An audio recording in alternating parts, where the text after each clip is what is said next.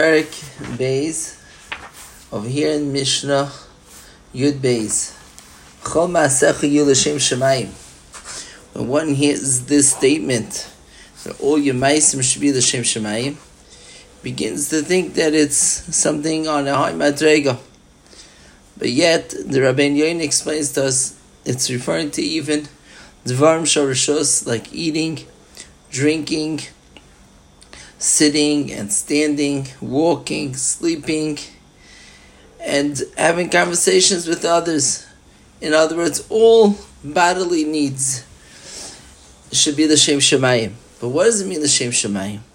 So Rabbeinu Yona goes on to explain each, each one of these examples separately by saying we're not referring to eating or drinking Dvarim which are Asr. That's of course Pashit.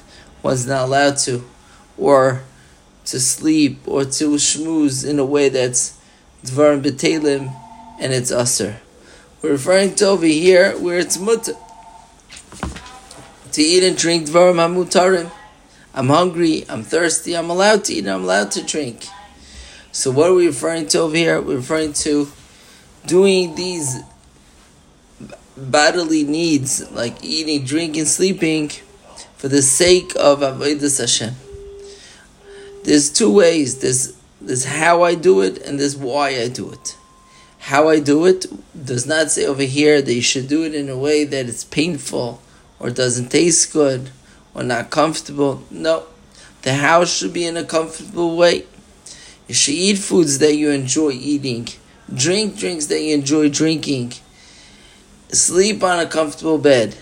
But it should be done with the why. The why should be for the purpose of Avodas Hashem.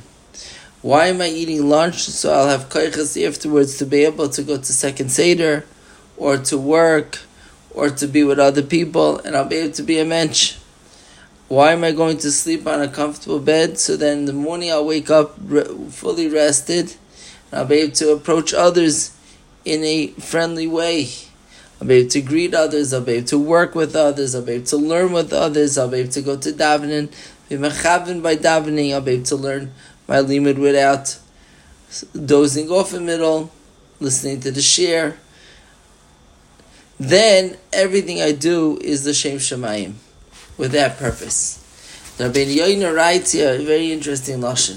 It says someone who does it with the Hanos, for the Hanos gufay, he's doing it solely for the purpose of his own benefit, whether it's eating, drinking, sleeping.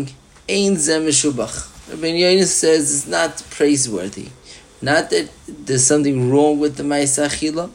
At the end of the day, he's hungry. He's eating, so he should be able to live. He's drinking, so he should not dehydrate. He's sleeping, so he shouldn't fall apart.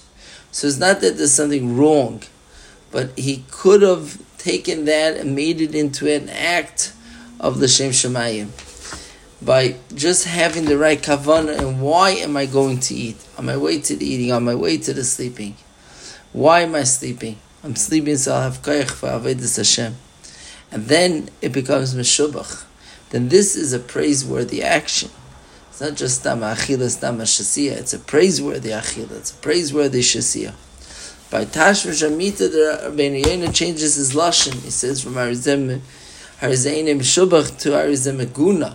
Over there, doing it for his own taiva is makes the meis into a meis Meguna, into something which is is ugly.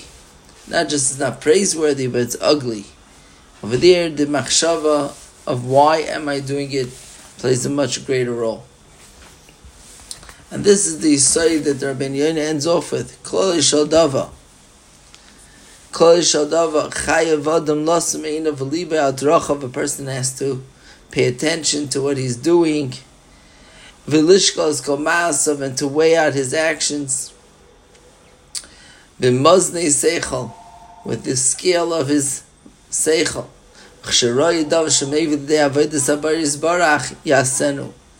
If he sees that this will bring to Avodas Hashem, he should do.